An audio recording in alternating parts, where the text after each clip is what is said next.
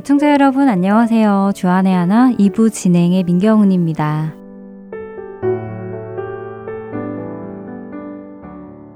여름이 한창이지요. 여름 휴가들은 다녀오셨나요? 저는 지난주에 처음으로 뉴욕을 방문했습니다. 뉴욕에는 아주 유명한 센트럴 파크라는 큰 공원이 있는데요. 가족들이 나들이 하기에도 좋을 만큼 곳곳에 호수도 있었고, 아이들이 뛰어놀 수 있는 놀이터도 있고, 동물원도 있고, 테니스장, 수영장도 있는 아주 큰 공원이었습니다. 그런데 그 공원 안에는 자전거를 타고 다니는 사람들도 참 많더라고요.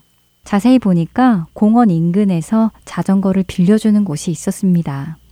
그래서 저도 자전거를 빌려서 센트럴파크를 구경했는데요.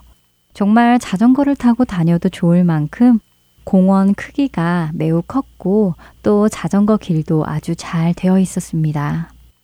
이리저리 자전거를 타고 구경을 다니던 중에 예쁜 숲길을 만나게 되었는데요. 막상 들어가 보니 자전거를 타기에는 길이 울퉁불퉁했기에 자전거에서 내려 자전거를 끌고 걸으며 숲길을 구경했습니다. 그리고 그 숲길이 다 끝나고 다시 자전거 도로가 나와서 자전거를 다시 타려는 순간이었습니다. 제 앞에는 저를 당황하게 만드는 표지판이 하나 있었는데요. 바로 노 바이크라는 사인이었습니다. 그리고 그 밑에는 숲길을 들어갈 때에는 자전거를 이곳에 주차시켜 놓고 들어가라는 내용이 적혀 있었지요. 저는 방금 자전거를 가지고 들어가서는 안 되는 길을 자전거를 끌고 지나온 것이었습니다.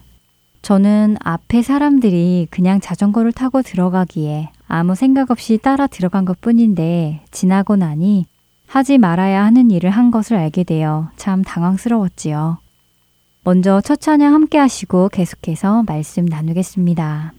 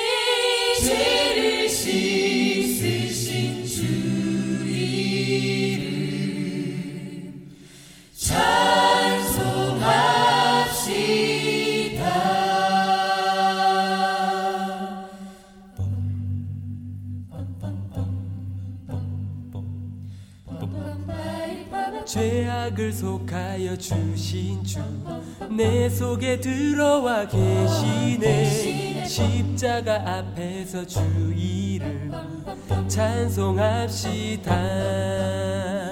찬송합시다. 찬송합시다. 내 죄를 씻으신 주 이름 찬송합시다. 주 앞에 흐르는 생명수 날 씻어 정하게 하시네. 내 깊은 정성을 다하여 찬송합시다. 찬송합시다. 찬송합시다. 내 죄를 씻으신 주 이름 찬송합시다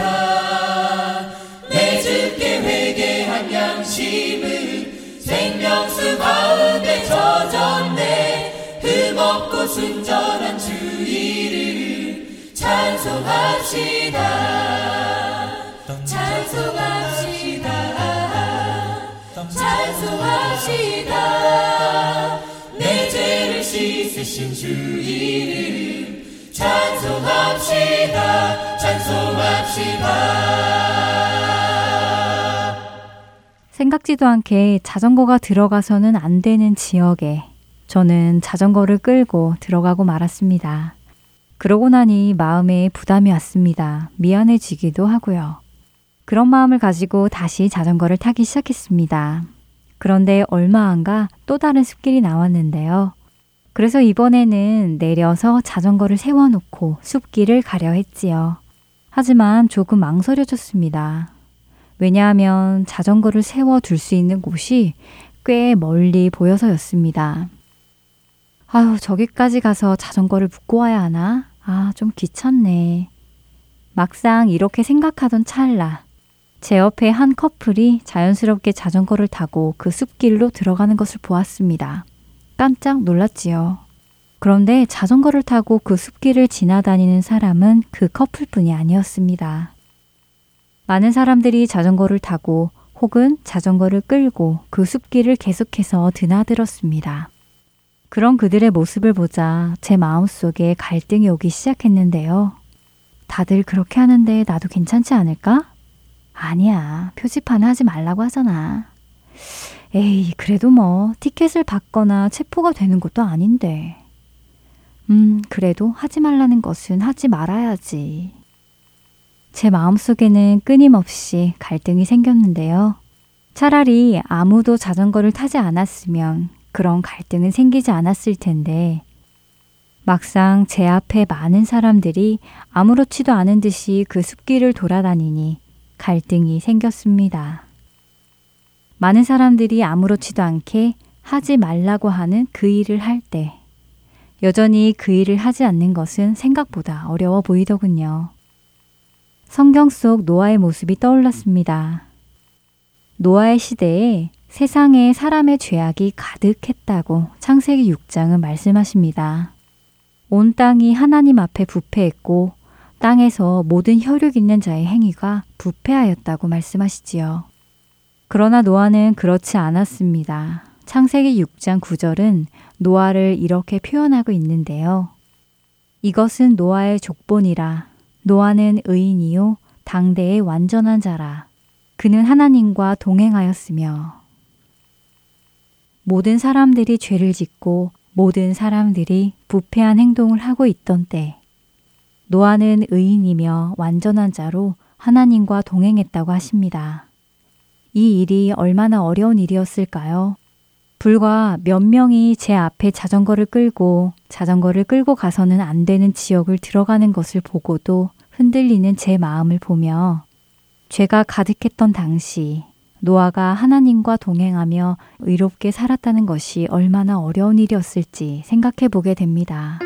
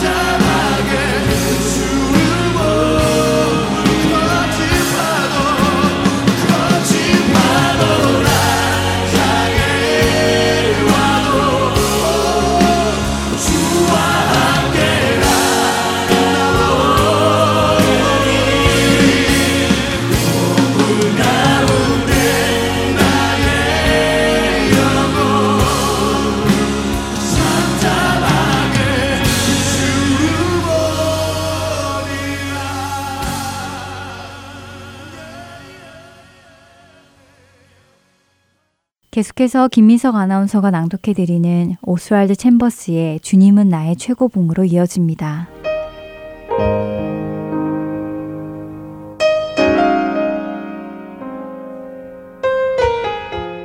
너희가 이것을 알고 행하면 복이 있으리라. 요한복음 13장 17절의 말씀입니다.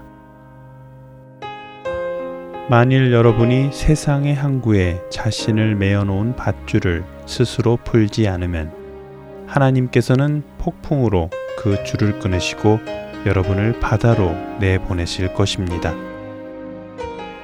여러분의 인생의 배를 하나님께 맡기고 하나님의 목적이 담긴 커다란 바다를 향하여 나아가십시오.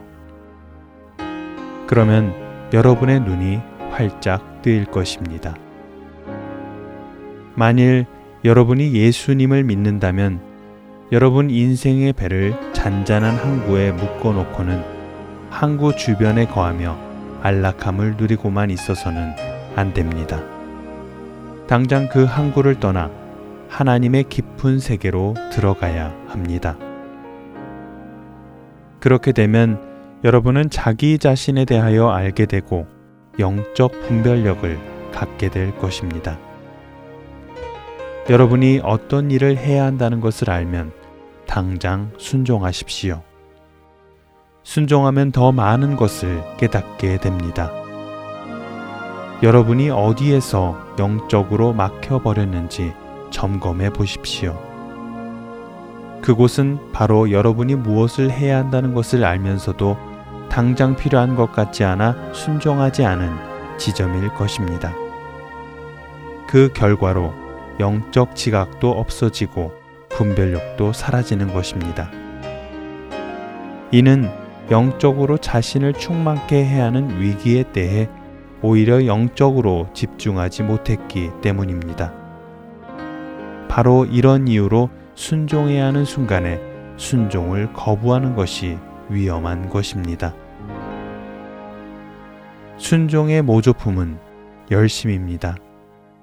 자기 멋대로 자신을 희생시키는 마음의 상태입니다. 이러한 열심이 종종 영적 분별력을 대신하곤 합니다.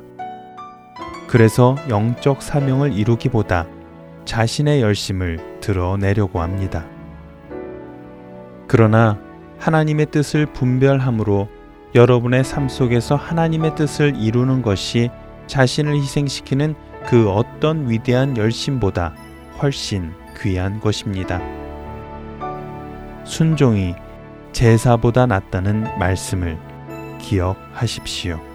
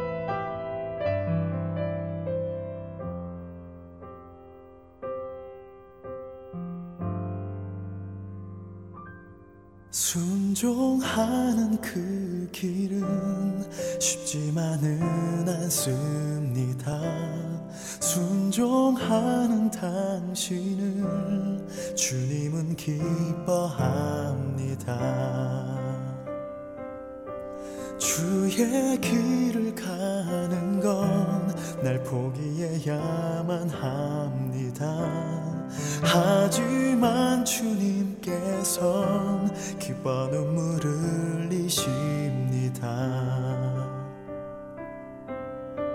주님은 아십니다.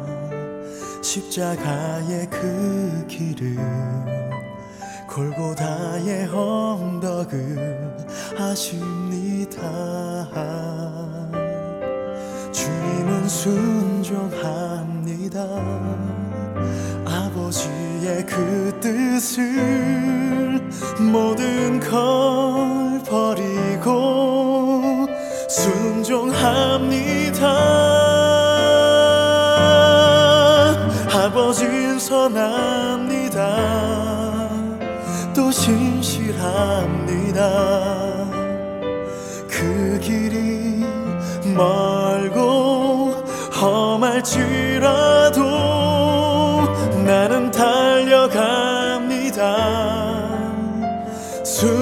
순종합니다. 그 길의 끝엔 기쁨과 평안 승리가 있습니다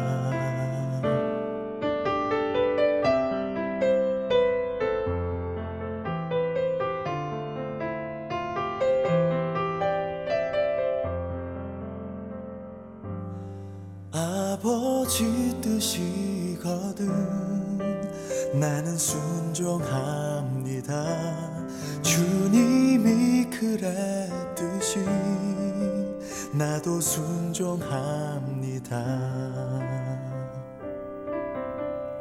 세상을 만드신 사랑밖에 모르는 그분이 바로 내 아버지입니다. 그분의 뜻이라면 나는 달려가겠네. 그 길 끝에는 승리가 있으니 아버진 선합니다. 또 신실합니다. 그 길이 멀고 험할지라도 나는 달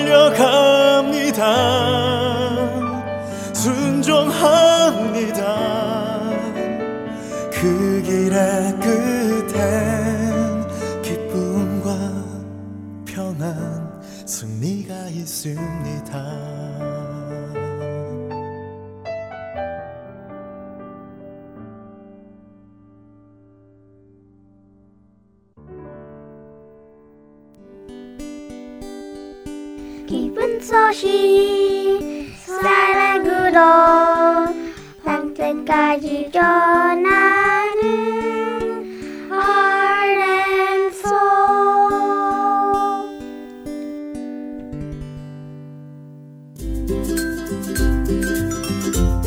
그동안 6부에서 방송되던 자녀들을 위한 방송이 개편을 맞아 5부와 6부 2시간에 걸쳐 방송이 됩니다. 5부에서는 한국어로, 6부에서는 같은 내용이 영어로 진행됩니다. 5부는 자녀들을 두신 부모님께서 들으시고 6부는 자녀들에게 들려주세요. 또한 영어로만 준비된 주안의 하나 6부를 이제는 타민족 자녀들에게도 자신있게 권해주실 수 있습니다. 방송 CD가 필요하신 분들은 하트앤서울 복음방송 전화번호 602-866-8999로 문의하시면 보내드리겠습니다. 우리 부모님들과 자녀들이 주 안에서 더욱 신실하게 성장해 나갈 것을 믿습니다.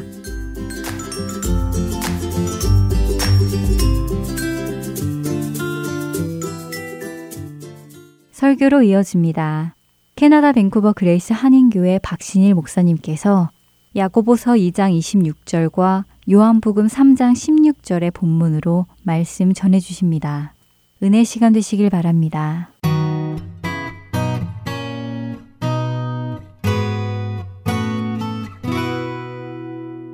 오늘은 살아있는 믿음이라는 제목으로 말씀을 나누려고 합니다. 먼저 두 절 말씀만 보겠습니다. 야고보서 2장 26절. 우리가 너무나 잘 알고 있는 말씀인데요. 우리 함께 봉독하도록 합니다. 야고보서 2장 26절. 다 같이 함께 봉독하겠습니다. 영혼 없는 몸이 죽은 것 같이 행함이 없는 믿음은 죽은 것이니라. 다시 한번 읽겠습니다. 영혼 없는 몸이 죽은 것 같이 행함이 없는 믿음은 죽은 것이니라. 아멘. 행함이 없는 믿음은 죽은 것이니까 행함이 있는 믿음을 가지시기를 바랍니다. 그 다음에 한 절도 보겠습니다. 요한복음 3장 16절. 이 구절은 뭐 다 암송하시는 구절이니까 다 같이 함께 봉독합니다. 하나님이 세상을 이처럼 사랑하사 독생자를 주셨으니 이는 그를 믿는 자마다 멸망하지 않고 영생을 얻게 하려 하심이라. 아멘. 여러분들에게 스스로 자기에게 질문해 보시기 바랍니다. 내 믿음은 요즘 살아 있는가? 지난 한 주간 동안 내 믿음은 살아 있었는가? 아니면 죽어 있었는가? 아니면 요즘 기절해 계신가? 여러분 스스로에게 내 믿음이 진짜 살아있는가? 지난 한 주간 동안 살아서 내 안에서 믿음이 역사했는가? 한번 질문을 해보시고 자기에게 한번 대답해 보시기 바랍니다. 오늘 두 성경을 읽었는데 하나는 요한복음 3장 16절에 구원에 이르는 믿음이고 그 다음에 야고보서는 행함이 없는 믿음은 죽은 믿음이므로 행함이 있는 믿음에 대한 말씀을 나눴습니다. 먼저 이 말씀을 나누기 전에 이 두 가지 믿음을 여러분들하고 좀 나누고 싶은 건 뭐냐면 야고보서의 행함이 있는 믿음을 강조하는데 이 믿음과 요한복음 3장의 구원 얻는 믿음은 같은 믿음입니까? 다른 것입니까? 같은 믿음이죠. 고맙습니다. 이렇게 대답해 주셔서. 여러분, 성경에 말하는 믿음은 같은 것입니다. 에베소 4장 4절로 6절에 보면 이런 말씀이 있습니다. 몸이 하나요, 성령도 한 분이시니 이와 같이 너희가 부르심의 한 소망 안에서 부르심을 받았느니라. 5절 다 같이 읽습니다. 주도 한 분이시요, 믿음도 하나요? 아멘. 주님도 한 분, 믿음도 one faith. 구원 얻는 믿음은 반드시 행함이 있는 믿음으로 연결된다는 것을 성경은 말하려고 하는데 강조점이 있다는 것입니다. 여러분의 믿음 속에 행함이 혹시 만약 없다면 둘 중에 하나입니다, 이것은. 하나는 진짜 믿음이 아니든지 요한복음 3장 16절이 말하고 있는 그 믿음이 아니든지 잘못된 믿음을 가졌든지 아니면 그 믿음을 분명히 가졌는데도 행함이 없다면 병들었든지 이 둘 중에 하나인 겁니다. 성경이 말하고 있는 믿음은요, 한 믿음밖에 없는 줄로 믿습니다. 예수를 믿는 믿음이 결국 모든 성경에 나오는 믿음과 똑같은 믿음입니다. 그래서 오늘은 저는 크게 두 가지를 먼저 좀 나누려고 합니다. 첫째는 요한복음 3장 16절을 먼저 이 말씀을 통해서 성경이 말하고 있는 성경이 말하려고 하는 참된 믿음의 실체가 무엇인가? 그 믿음에 대해서 먼저 좀 정의를 나누고 두 번째는 오늘 우리의 관심사인 살아있는 믿음. 만약 우리가 살아있는 믿음처럼 느끼지 못하다면 믿음의 문제를 첫째 점검해야 되고 만약에 우리가 참된 믿음을 가졌는데도 불구하고 살아있는 믿음이라고 느껴지지 못한다면 어떻게 살아있는 믿음으로 바꿀 것인가? 내 삶에서 어떻게 살아있는 믿음이 역사하게 할 것인가? 이 두 가지를 오늘 좀 나누려는데 목적이 있습니다. 여러분은 어느 나라 말이 제일 편하십니까? 한국말이 제일 편하십니까? 저도 한국말이 제일 편해요. 제가 한국말을 조금 하는 편인가요? 한국말 잘해요? 고맙습니다. 이렇게 얘기해 주셔서. 사람은 뭐든지 잘한다 그러면 좋아하는 거예요. 옆에 분한테 인사하겠습니다. 영어 참 잘하시네요. 이렇게. 대답은 이렇게 하는 거예요. 괴롭습니다. 우리는 한국말이 제일 편합니다. 그렇다면 제가 이제 두 문장을 소개해 드릴 텐데 이 한국말의 차이를 여러분들이 한국말을 잘 아시기 때문에 분명히 아셔야 합니다. 보겠습니다. A 다 같이 읽습니다. 예수를 믿어야만 구원을 받습니다. B 예수를 믿어도 구원을 받습니다. 여러분이 한국말을 다 잘하신다니까 이 두 가지는 똑같습니까? 다릅니까? 다릅니까? 그렇다면 제가 지금까지 우리 교회에서 전한 복음은 A번입니까? B번입니까? 네. 저는 오직 예수를 믿어야만 구원을 받는다고 늘 선포해 왔습니다. 그런데 B는 예수를 믿어도 구원을 받습니다라는 말은 예수 외에도 구원이 있다는 거예요? 없다는 거예요? 있다는 것입니다. 제가 분명히 지금까지 A, 예수를 믿으면 구원을 받습니다라고 강조해 왔는데 만일 제가 오늘부터 계속해서 몇 번, 열 번이고 스무 번이고 예수를 믿어도 구원을 받습니다 라는 말을 스무 번 정도 한다면 실수입니까? 의도입니까? 의도입니다, 이거는. 저는 그러나 그 말을 안 할 것입니다. 실수로도 하고 싶지 않습니다. 왜냐하면 복음은 예수를 통해서만 구원을 받는 것이 복음이지 다른 데도 그 길이 있다면 그것은 더 이상 복음이 아닙니다. 맞습니까?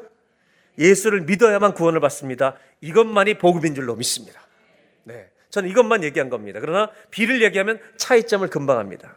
사도 요한은 이제 요한복음 3장 16절 그를 믿는 자마다 영생을 얻으리라 이 말씀을 좀 나누려는데 사도 요한은 우리가 한국말이 편한 것처럼 헬라어가 편했던 사람입니다.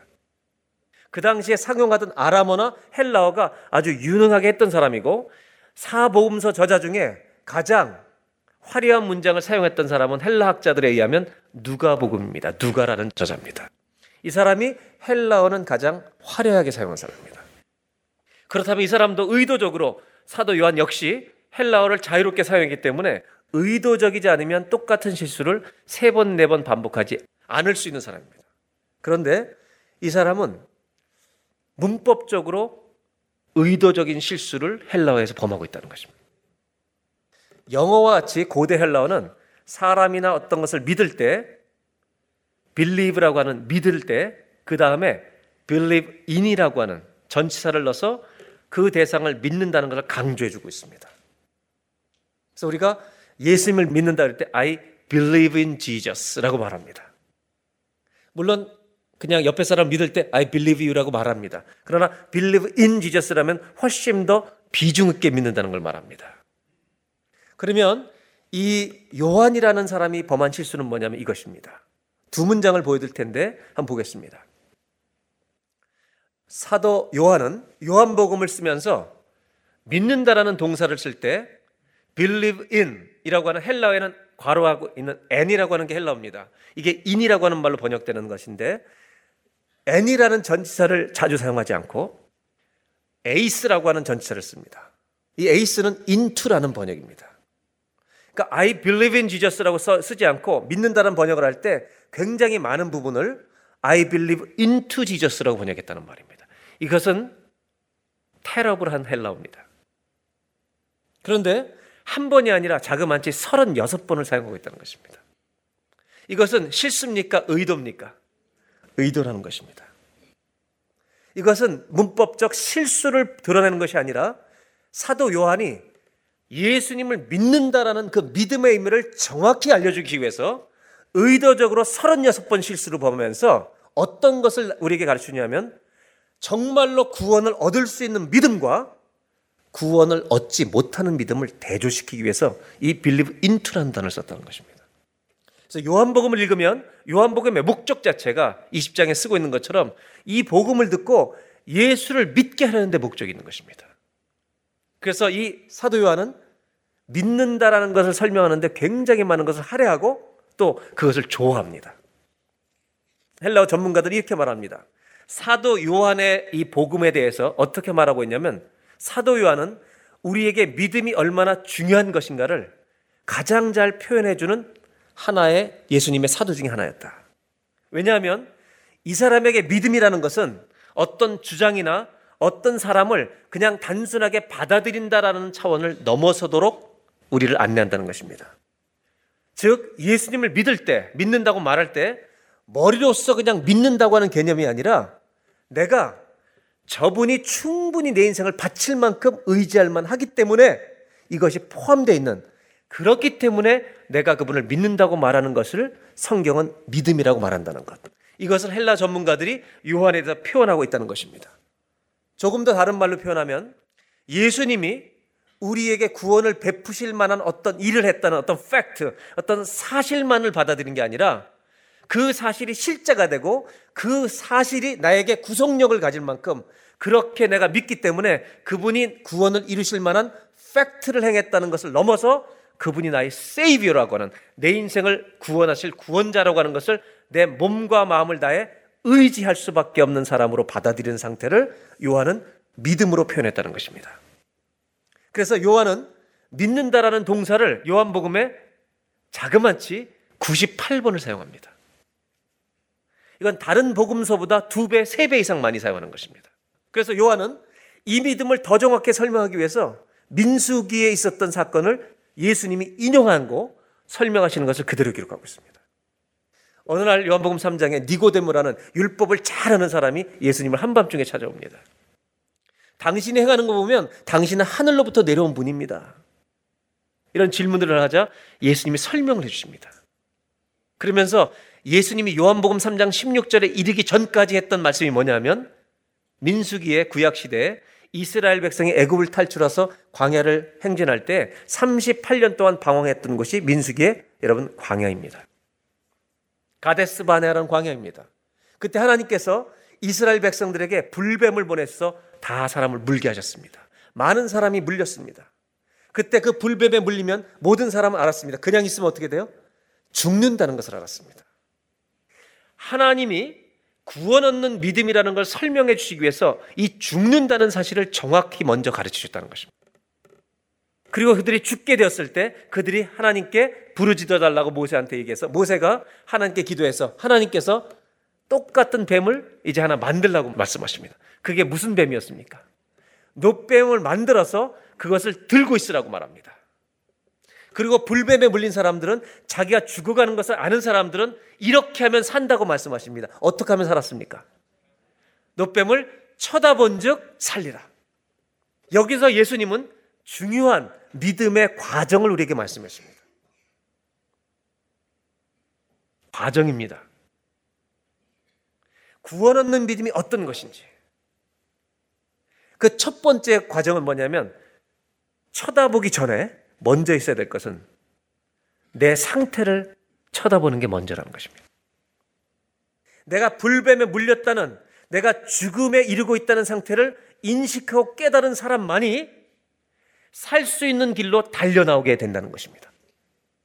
많은 사람들의 생각 속에 믿음은 그냥 머릿속에 있는 거 아닐까? 이런 믿음이라고 하는 것은 예수님은 구원받을 수 없는 믿음이라는 것입니다. 구원받을 수 있는 믿음의 첫 번째 조건은 내가 나의 죽음의 문제를 직면해야 된다는 것입니다. 불뱀에 밀려 죽는 것을 깨달은 자만이 달려 나오는 것처럼 여러분, 이 불뱀에 물린 정도가 아니라 하나님 앞에 죄를 지은 모든 사람들은 불뱀 정도가 아니라 영원한 형벌과 심판과 저주 속에 들어간다고 하는 것을 깨달은 자만이 거기서 건져내실 예수께 달려오는 믿음, believe into라고 하는 행동을 취한다는 것입니다. 이거를 오해하시면 안 됩니다. 선한 행위로는 아무도 구원을 받지 못합니다. 맞습니까? 믿음으로만 구원받습니다. 그런데 예수님이 가르쳐 주신 믿음은 뭐냐면 선한 행위로는 절대 구원받지 못하고 오직 그분의 은혜, 그분이 베푸신 구원의 은혜를 믿음으로만 구원받는데 그 믿음은 어떤 믿음이냐면 이런 믿음이라는 겁니다. 내가 진짜 그 주님을 향해 달려가는 내가 죽게 되었기 때문에 주님을 붙들지 않으면 살 수 없다는 believe into 행동이 있는 주님께 달려가는 내 인생을 정말 의지하는 그 믿음을 가진다면 이 믿음은 반드시 우리 삶 속에 선한 행위의 열매와 결과가 나타나지 않을 수가 없다는 것입니다. 조금이든 크든 반드시 열매가 나타나는 거예요. 이것을 니고데모에게 예수님 어떻게 설명하시냐면 너희가 바람이 부는 것을 눈으로 보지 못하지만 바람이 불면 뭐가 흔들려요? 나무 가지가 흔들리는 걸 보고 바람이 부는 거다 우리가 믿는 것처럼 내가 예수를 믿을 때 그렇게 내가 죽어가는 사람이었는데 나를 살려주실 분은 예수밖에 없다는 것을 믿고 그 은혜 속에 들어간다면 여러분 우리는 작은 흔들림이든 큰 흔들림이든 우리의 삶의 행동의 열매 안 나타날 수가 없는 것이 내가 너에게 준 믿음이라고 말씀하신다는 것입니다. 이해가 되십니까? 이렇게 믿음을 이야기하는 겁니다. 그렇다면 이제 다시 민수기로 돌아가면 뱀에 물린 사람이 있습니다. 죽어가고 있습니다. 그런데 이렇게 생각합니다. 나는 저 노뱀을 쳐다보면 자신이 구원을 받을 수 있다고 믿는다고 말합니다. 자기는 저 노뱀을 쳐다보면 나을 수 있다고 믿는다고 말합니다. 그러나 나가지 않으면 천막을 나가지 않으면 그 사람 어떻게 됩니까? 믿음이 전혀 없는 사람과 함께 그는 죽어갈 것입니다. 예수님이 니고데에게 가르치려는 믿음은 바로 이것이었습니다. 구원받는 믿음은 내가 죽게 된 사실을 알고 머리로 받아들이는 믿음이 아니라 내가 저 예수님을 붙들지 않으면 나는 죽는다라는 내 온 마음과 뜻과 정성을 다해 그분을 의지하기 위해서 걸어가는 믿음을 믿음이라고 말한다는 것입니다. 정지 상태에서 믿는 게 아니라 발로 움직이는 것입니다. 그래서 믿음은 동사인 것입니다. 요한복음 3장 14절부터 예수님은 그래서 이렇게 설명합니다. 다 같이 한번 14절을 읽겠습니다. 모세가 광야에서 뱀을 든 것 같이 인자도 뱀을 든 것처럼 예수님이 어디에 들리실 거예요? 십자가에 들려야 하리니 원리는 똑같은 겁니다. 패턴은 똑같은 것입니다. 그러면 구약 시대 성도들은 뱀에 물려서 죽은 것을 깨닫고 쳐다본 것처럼 우리는 하나님의 의로우심 앞에 이 죄와 이 죄로 인해서 죄 때문에 오는 사망과 심판과 저주와 형벌에 처했다는 것을 깨달은 자만이 이거를 깨닫는 게 구원받는 믿음의 첫 번째 과정이라는 것입니다. 이것을 깨달은 자만이 15절 이는 그를 믿는 자마다 영생을 얻게 하려 하심이라. 마치 노뱀을 보러 간 것처럼 그들이 천막을 뚫고 나와서 많이 갈 수 없어서 물렸기 때문에 쳐다본 것처럼 여러분 믿음에 움직임이 있다는 거죠. 그 다음에 16절. 다 같이 읽습니다. 하나님이 세상을 이처럼 사랑하사 독생자를 주셨으니 이는 그를 믿는 자마다 멸망하지 않고 영생을 얻게 하려 하십니다. 머리로 믿는 게 아니라 내가 당신을 믿지 않으면 죽습니다라고 생각하는 마음을 향해 그분을 붙들려고 나아가는 전적으로 의지하는 믿음을 성경은 믿음이라고 말한다. 라고 하는 것입니다. 오늘 그래서 그 믿음의 정의를 나누려고 하는 겁니다. 한번 따라 하실까요? 믿음에는 발이 있습니다. 믿음은 가만히 있는 것이 아닙니다. 믿음은 발이 있습니다. 저와 여러분의 믿음에 발이 있다는 걸 잊지 마시기 바랍니다. 내가 예수를 믿는다면 나는 그분을 믿으러 달려간 것입니다. 내 인생을 그분께 맡기려고 완전히 의지하려고 왜냐하면 당신이면 나는 살 수 없습니다.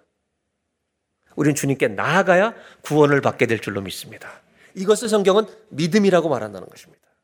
그럼 두 번째로 나누려고 하는 건 뭐냐면 이 믿음을 우리가 가지고 있다면 어떻게 살아있는 믿음, 행함이 있는 믿음으로 우리가 이것을 움직이면서 정말 살아갈 수 있는 것인가. 왜냐하면 우리한테는 살아있는 믿음 같지 않을 때가 많아서 고민이 많기 때문입니다. 2장 25절, 야고보서 2장 25절, 26절 두 절을 우리 다 같이 함께 봉독하겠습니다. 또 이와 같이 기생 라합이 사자들을 접대하여 다른 길로 나가게 할 때 행함으로 의롭다 하심을 받은 것이 아니냐. 26절. 영혼 없는 몸이 죽은 것 같이 행함이 없는 믿음은 죽은 것이니라. 그러면 살아있는 믿음은 뭐가 있는 믿음이에요? 행함이 있는 믿음은 살아있는 믿음이라는 것입니다. 25절을 보겠습니다. 이것을 설명하기 위해서 야고보서는 기생 라합을 얘기합니다. 이와 같이 기생 라합이 사자들을 접대하여 다른 길로 나가게 할때 행함으로 의롭다 심을 받은 것 아니냐. 그래서 이것 때문에 잘못 오해하면 행함으로 구원을 받는다는 신앙을 만들 수 있는데 그것은 아닙니다. 오히려 믿음 속에 행함이 들어있다고 말해야 정상입니다. 왜 믿음은 뭐가 있다고요? 믿음에는 뭐가 있다고요? 두 발이 있다니까요. 이거 잊지 마셔야 합니다. 믿음은 개념이 아니라 행동입니다. 주님께 나아가는 것이 믿음입니다. 우리 믿음에 발이 있습니다. 기생 라합은 하나님에 대해서 들었습니다. 하나님의 역사를 믿었습니다. 그리고 정탐꾼이 왔을 때 이 여리고성을 하나님께서 붙이셨다는 것을 믿었습니다. 그리고 우리가 있으면 죽는다는 것을 알았습니다. 그래서 그분들이 두 사람의 능력이 아니라 하나님의 능력 때문에 이 여리고가 점령당할 것 그는 믿었기 때문에 그를 살려주는 길로 보냅니다. 나 여기서 끝나지 않고 약속을 하라고. 너희가 들어올 때 우리가 살 것은 당신들이 믿는 하나님 의지하는 것밖에 없다. 살려내라. 표를 달라. 그래서 약속을 합니다. 그래서 라합은 이들이 들어올 때 너희 집 창문에다가 붉은 줄을 내리라고. 그래서 그 줄을 내렸고 여호수아가 정복을 할 때 라합 집안은 손도 대지 말도록 그래서 그 과정을 온전히 구원합니다. 성경이 말하는 것은 이것입니다. 이 사람은 믿는 대로 동사 움직인 것입니다. 생각이나 머리가 아니라 온 몸으로 믿는 것입니다. 이것을 성경은 살아있는 믿음이라고 말합니다. 그런데 우리는 언제 살아있는 믿음이 아니고 죽은 것처럼 내 믿음을 느끼는가? 이런 고민에 잠들어 있는 것처럼 우리 예수 믿는 사람들은 많은 이런 고민에 빠져 있습니다. 역사하지 않을 때 조금 더 쉽게 설명하면 죄를 범하게 되면 내가 죽은 믿음처럼 느껴집니다. 내가 죄에 넘어지잖아요? 내 믿음이 죽은 것처럼 느끼는 것입니다. 은혜의 자녀인데도 동일한 죄에 자꾸 넘어지면 내 믿음이 살아있나 의심이 될 때가 있다는 겁니다. 먼저 점검할 것이 하나 있습니다. 먼저 점검할 것은 잘 대답해 보세요. 내가 예수를 믿고 거듭나는 거잖아요. 거듭나서 구원받은 이 믿음은 거듭나게 되면 다시 죄가 왔을 때 나를 영원한 형벌로 보내는 죄입니까? 아니면 내가 얻은 믿음은 예수를 믿음으로 이렇게 believe into 그분에게 달려가서 붙들어서 다시 태어난 이 믿음은 죄가 나를 끌고 지옥과 형벌과 정죄와 저주로 가게 할 수 있는 믿음입니까? 아니면 그 모든 죄와 저주의 형벌에서 우리를 하나님이 해방시켜 주신 어떤 죄가 와도 나를 영원한 형벌과 지옥으로 끌어가지 못하게 하는 죄로부터 해방된 믿음입니까? 끌려갑니까? 해방된 것입니까? 맞습니까? 이 믿음을 가지는 겁니다. 이것이 먼저 전제가 되어야 합니다. 그래서 우리가 이렇게 말씀하시는 겁니다. 하나님께서 우리에게 너희가 전에는 죄의, 죄의 종이었더니 이제는 죄의 종이 아니라 은혜의 종이라는 것입니다. 우리가 신분이 바뀌어버린 겁니다. 여러분 하나님의 자녀가 되는 예수로 말미암아 구원 얻는 믿음은 죄가 왔을 때 무너 나를 넘어뜨렸을 때 이 죄가 나를 형벌로 끌고 가지 못하는 그 죄에서 완전히 해방시키는 예수 보혈의 능력과 권세로 우리를 건져주신 구원인 줄로 믿습니다. 그렇다면 죄는 나를 넘어뜨리지 못하니까 계속 죄 짓고 살아도 되냐라고 하는 문제는 아니라는 겁니다. 왜냐하면 그 하나님의 은혜와 하나님의 새롭게 하시는 역사는 우리 안에 성령을 보내셔서 하나님이 기뻐하시는 의로움과 거룩함을 추구하도록 만드는 성령이시기 때문에 그래서 여러분 성도의 삶은 잘 들으세요. 거룩해져 가는 것인 줄로 믿습니다. 이것이 하나님 주신 믿음입니다. 우리 각 사람마다 자기가 유난히 잘 넘어지는 죄의 문제가 따로 있다는 것입니다. 사람마다 다르다는 어떤 사람은 종합적으로 넘어지고 그런 사람도 없는 건 아니에요. 이분은 모든 게 다 넘어져요. 그러나 보편적으로 사람들이 어떤 특정한 죄에 계속 넘어지는 유형들이 있다는 것입니다. 이게 사람마다 다릅니다. 예를 들면 성공에 붙잡히거나 돈 벌고 잘 먹고 잘 사는 것을 목표로 삼는 사람들은요. 돈을 버는 일에 죄악된 행동을 서슴지 않고 한다는 것입니다. 그러니까 결국 그리스도인 중에 돈 버는 일에 죄를 짓는 사람들이 꽤 많이 있다는 것입니다. 그리고 그것이 목표가 되기 때문에 수단과 방법을 가리지 않습니다. 심지어 괜찮겠지라고 생각하며 그 돈을 계속 법니다. 그리고 더 놀라운 것은 그렇게 돈을 잘못된 방법으로 벌면서 예배를 안 빠지고 드린다는 것입니다. 그러면서 그 죄는 못 버리는 겁니다. 이런 상황에서 주 앞에 나와 예배를 드리면 하나님과의 관계 속에서 오는 기쁨을 누리는 예배라기보다는 심판을 면하기 위한 예배가 될 수 있습니다. 다른 나라는 생각할 것도 없습니다. 그냥 대한민국 한국 기독교인이면 충분합니다. 우리만 생각해도. 이게 우리의 괴로움일 수 있습니다. 잘못된 삶을 살고 있으면서 죄악된 방법으로 돈을 벌고 있으면서 동시에 예배를 드리는 이 두 가지를 함께 행하는 나를 계속 보는 거죠. 그럼 나는 내 믿음은 죽은 것처럼 느껴지는 겁니다. 더 큰 문제는 아무도 그것을 지적해 준 사람이 없다는 것입니다. 잘못된 직업, 죄를 지으면서 돈 버는 일과 예배를 열심히 나오는 것 때문에 갈등하고 있다는 것입니다. 어쩌면 우리 현대 교회가 이런 돈을 추구하는 삶을 살도록 현대 교회도 지금 동조하고 있는지 모릅니다. 이런 삶을 살고 있는 성도들에게 어떻게 살아있는 믿음이 역사하도록 도와줄 수 있을까? 또 한 가지는 성적인 문제들입니다. 성적인 욕망과 술 취하는 일들이 우리 한국인들에게 너무 심하게 퍼져 있다는 것입니다. 여러분, 성적인 쾌락에 집착되면 그 부분에 계속 넘어집니다. 술 취하는 거 대한민국 사람들 술 먹어도 너무 먹습니다. 절대 술 취하지 마세요. 술에 중독되지 마세요. 교회 다니면서 술에 중독된 사람이 너무 많다는 것입니다. 너무 저를 극단적인 보수로 보지 마세요. 현장에서 막 노동하는 분들이 여름에 한여름에 너무너무 땀이 나서 물보다 맥주가 시원해서 그분들이 맥주 한 잔 마시는 거를 저는 저는 그분들을 공격할 마음 전혀 없습니다. 저는 이렇게 말씀드리고 싶어요. 믿음을 발휘하셔야 합니다. 믿음을 사용하지 않기 때문에 죽은 믿음처럼 느끼는 것입니다. 싸워야 하는 것입니다. 그 믿음을 주신 거예요, 우리한테. 구원 얻는 믿음 안에 죄와 싸울 수 있는 믿음이 들어있는 것입니다. 여러분, 이 믿음을 발휘하는 저와 여러분이 되시길 바랍니다. 소망이 거기에 있다는 것입니다. 수많은 권력과 명예욕. 대한민국 모든 백성들은요, 민족을 사랑하는 지도자를 원합니다. 근데 권력욕에 빠진 지도자들 때문에 나라 백성들의 마음이 둘로 나눠져 있습니다. 교회 안도 마찬가지입니다. 교단에 가면 정치 때문에 정신이 없습니다. 한 자리 하려고. 우리 믿음이 어디 있는가? 우리 믿음이 추게 될 본질이 뭔가? 하나님의 영광이고 우리의 경건이고 우리의 거룩입니다. 주님을 닮아가는 것입니다. 소망은 어디 있냐면 여러분 예수께 있습니다.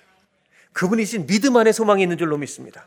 그래서 우리에게 심어진 이 믿음 안에 영생을 얻는 이 믿음 안에 여러분 죄 가운데 빛으로 걸어갈 수 있는 믿음을 주신 줄로 믿습니다. 그 믿음을 가지고 믿음을 발휘하셔야 합니다. 그런 나를 자주 넘어뜨리는 내가 자꾸 넘어지는 내가 계속적으로 넘어지는 이 죄의 문제, 유혹의 문제에 대해서 여러분 싸우셔야 하는 겁니다. 어떻게 살아있는 믿음을 가질 수 있는가? 한 가지밖에 없습니다. 믿음을 발휘하시면 됩니다. 저와 여러분의 안에 있는 믿음이 죽어 있는 믿음 되지 않도록 내 믿음 살아 있는 거야. 발이 있어. 그리고 여러분, 주님이 원하시는 방향으로 가는 것입니다. 기독교 우리 믿음의 선조들은 이 유산 가운데 어떻게 싸웠는지 아십니까? 이걸 가지고 죽게 나간 겁니다. 내가 넘어지는 문제를 가지고 죽게 매일 나간 겁니다, 여러분. 엎드린 겁니다. 왜냐하면 우리가 죄를 이길 수 있는 능력이 있는 게 아니라 우리 안에 계신 예수께서 성령께서 하나님께서 이기게 하실 것을 믿기 때문에 나간 겁니다. 그럼 어떤 일이 일어나느냐? 아주 신비로운 일이 일어납니다, 여러분. 내가 늘 자주 넘어지는 습관적으로 넘어진 이 죄의 문제에 대해서 주님 앞에 엎드리는 겁니다. 근데 엎드릴 때 여러분 합리화하시면 안 됩니다. 하나님 저는 이런 어려운 상처 가운데 살았기 때문에 이런 것을 자꾸 넘어질 수밖에 없습니다. 여러분 합리화하면 절대 고쳐지지 않습니다. 교인들 중에 말로 범죄하는 사람도 있습니다. 이게 습관화되어 있는 겁니다. 남을 욕하는 범죄만이 아니라 앉기만 하면 불평과 원망을 토해내는 사람들. 이것도 중독입니다, 여러분. 나는 어렵게 살아서 이렇게 살 수밖에 없어. 여러분과 합리화에 안 고쳐집니다. 그 말은 하나님의 권세가 여러분의 상처를 못 고친다는 얘기입니까? 하나님의 권세와 능력은 모든 것을 새롭게 하시는 창조의 능력이기 때문에 20년의 상처도 치유하시는 것이 주의 복음의 능력입니다. 이 믿음을 우리에게 주신 것입니다. 그렇다면 어떻게 살아있는 믿음이 내 안에 역사하게 하느냐면 그걸 가지고 주 앞에 나가는 겁니다. 이렇게 기도하셔야 합니다. 합리화 시키지 말고 자기 죄를. 나는 이런 친구들이 많아서 그렇습니다. 나는 이런 어려운 환경에서 자랐습니다. 핑계 대지 말고. 그러면 안 낫습니다. 어떻게 고백하시냐면 하나님, 내가 이렇게 하려고 하는 의도를 가지고 있다고 고백하셔야 합니다. 내가 이런 사람들에게 이끌려다는 게 아니라 내가 그 사람들에게 섞여서 그 사람들을 불러주기를 기다렸고 그런 죄를 지을 의도가 내 안에 있었음을 고백합니다라고 고백해야 합니다, 여러분. 그 솔직한 고백을 언제까지 하느냐? 계속 하시는 겁니다. 언제까지 하시냐면요. 이길 때까지 하시는 겁니다. 어떤 일이 일어나는지 아세요? 저의 인생에도 이런 죄와 유혹들이 옵니다. 저도 그렇게 기도하는 겁니다. 그럼 기도하다 보면 정말 신비로운 하나님의 역사를 경험합니다. 그건 뭐냐면 이런 겁니다. 그 죄를 짓고 싶었던 마음과 충동들이 기도가 계속되다가 어떤 거는 한 달, 어떤 거는 3주, 어떤 거는 6개월. 가다가 아무것도 아닌 것처럼 힘을 잃어버린다는 것입니다. 여러분, 내가 그 문제를 가지고 기도로 씨름해서 그 문제와 충동과 유혹이 내 인생에서 힘을 잃어버리게 될 때, 우리는 또 다른 죄의 문제를 만날 때 똑같이 이길 것입니다. 여러분, 이기시길 바랍니다. 믿음으로 싸워서 이기는 것입니다. 그래서 제발 부탁하는데 여러분 믿음으로 기도하시길 바랍니다. 하나님 내가 이 죄를 지려고 하는 의도가 있었습니다. 이 죄를 고백합니다. 이 죄를 내가 이길 수 있도록 도와주십시오. 그리고 유혹의 자리는 떠나셔야 합니다. 유혹 근처에서 자꾸 민기적 민기적 거리지 말고. 왜 살아있는 믿음이 없습니까? 그 믿음으로 죽게 기도하지 않기 때문입니다. 저는 우리 모든 성도님들이 이런 체험이 있으면 좋겠습니다. 그건 뭐냐 하면 내가 계속 넘어지는 죄의 문제에 대해서 하나님 앞에 내가 이 죄를 짓고 싶은 의도가 있다는 솔직한 고백을 드리고 이걸 이기게 해다 나는 이길 수 없습니다. 주의 능력만 이깁니다.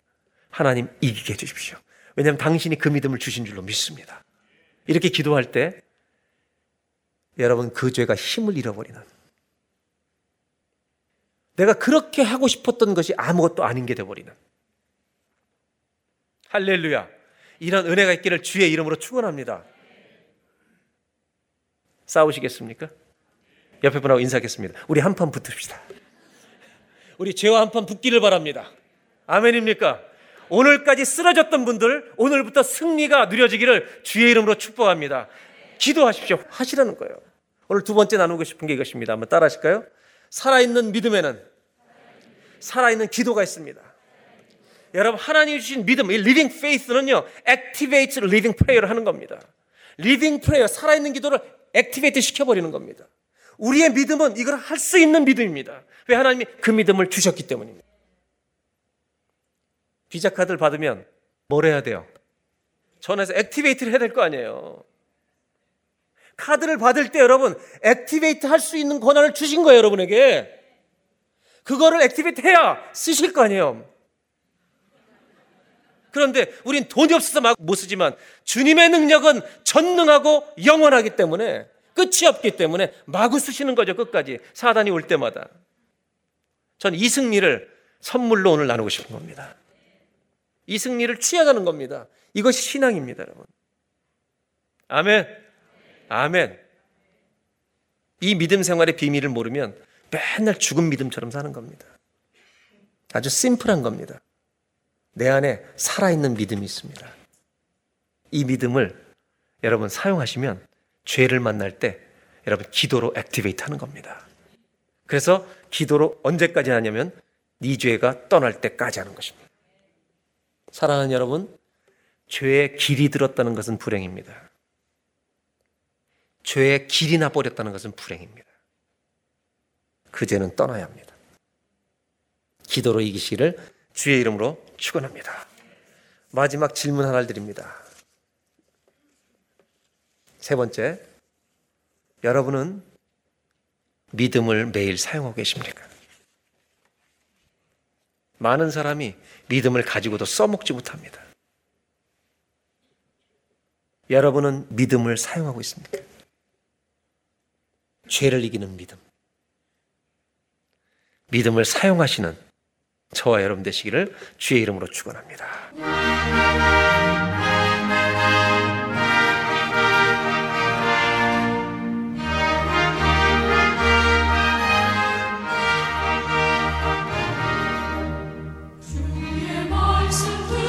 주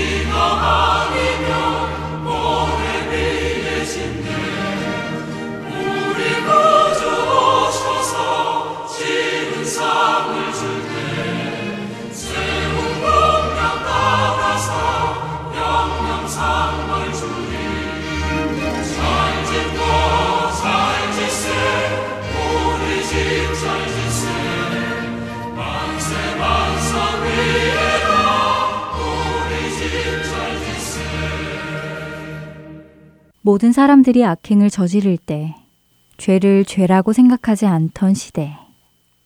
노아는 그들의 죄에 동참하지 않았습니다. 노아는 세상의 풍조를 쫓지 않았고 세상에 가는 길을 걷지 않았습니다. 세상이 하는 것을 함께 하지 않았습니다. 노아가 그렇게 할 수 있었던 이유는 무엇일까요? 저는 그것이 그가 하나님과 동행했기에 가능했다고 생각이 됩니다. 창세기 6장 9절은 노아가 하나님과 동행했다고 말씀하시는데요. 동행이란 함께 가는 것, 함께 걷는 것을 의미합니다. 함께 걷는 사람은 같은 곳을 바라볼 것이며 같은 곳을 향해 갈 것입니다. 그리고 같은 곳에 도착하겠지요. 세상은 점점 죄를 죄라고 부르기를 거부합니다. 교만의 자리에 앉는 것을 자기 존중이라고 하며 자존감을 높이는 일이라고 합니다. 결혼 외에 이성 간의 관계도 죄가 아니라고 합니다. 이성 간이 아니라 이제는 동성 간의 관계도 죄가 아니라고 합니다. 낙태 또한 죄가 아니라고 합니다. 불을 쫓는 것, 음란한 것, 술 취하는 것 모두가 죄가 아니라고 가르치고 배웁니다. 그러나 하나님의 말씀은 이것들을 모두 죄라고 말씀하십니다. 불의한 자가 하나님의 나라를 유업으로 받지 못할 줄을 알지 못하느냐. 미혹을 받지 말라.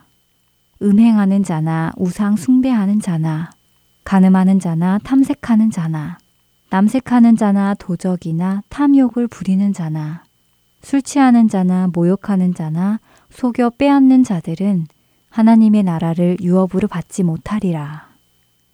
고린도전서 6장 9절과 10절의 말씀입니다. 세상이 죄로 가득해지며 죄를 보고도 죄가 아니라고 말하며 죄를 지을 때 그때도 우리는 하나님의 말씀을 따라 살 수 있을까요? 모든 사람들이 노아의 때와 같이 죄를 짓고 살 때 노아처럼 혼자서 죄를 짓지 않고 살 수 있을까요? 그러기 위해서는 예수님과 동행하는 삶을 살아야 할 것입니다. 그 방법 외에는 없을 것입니다. 다음 한 주도 예수님과 동행하며 세상의 풍조를 쫓지 않고 세상이 가는 길을 걷는 우리 모두가 되기를 소망하며 주안의 하나 2부 여기서 마치겠습니다. 지금까지 함께 해주셔서 감사드리고요. 저는 다음 주에 뵙겠습니다. 구성과 진행의 민경은이었습니다. 안녕히 계세요.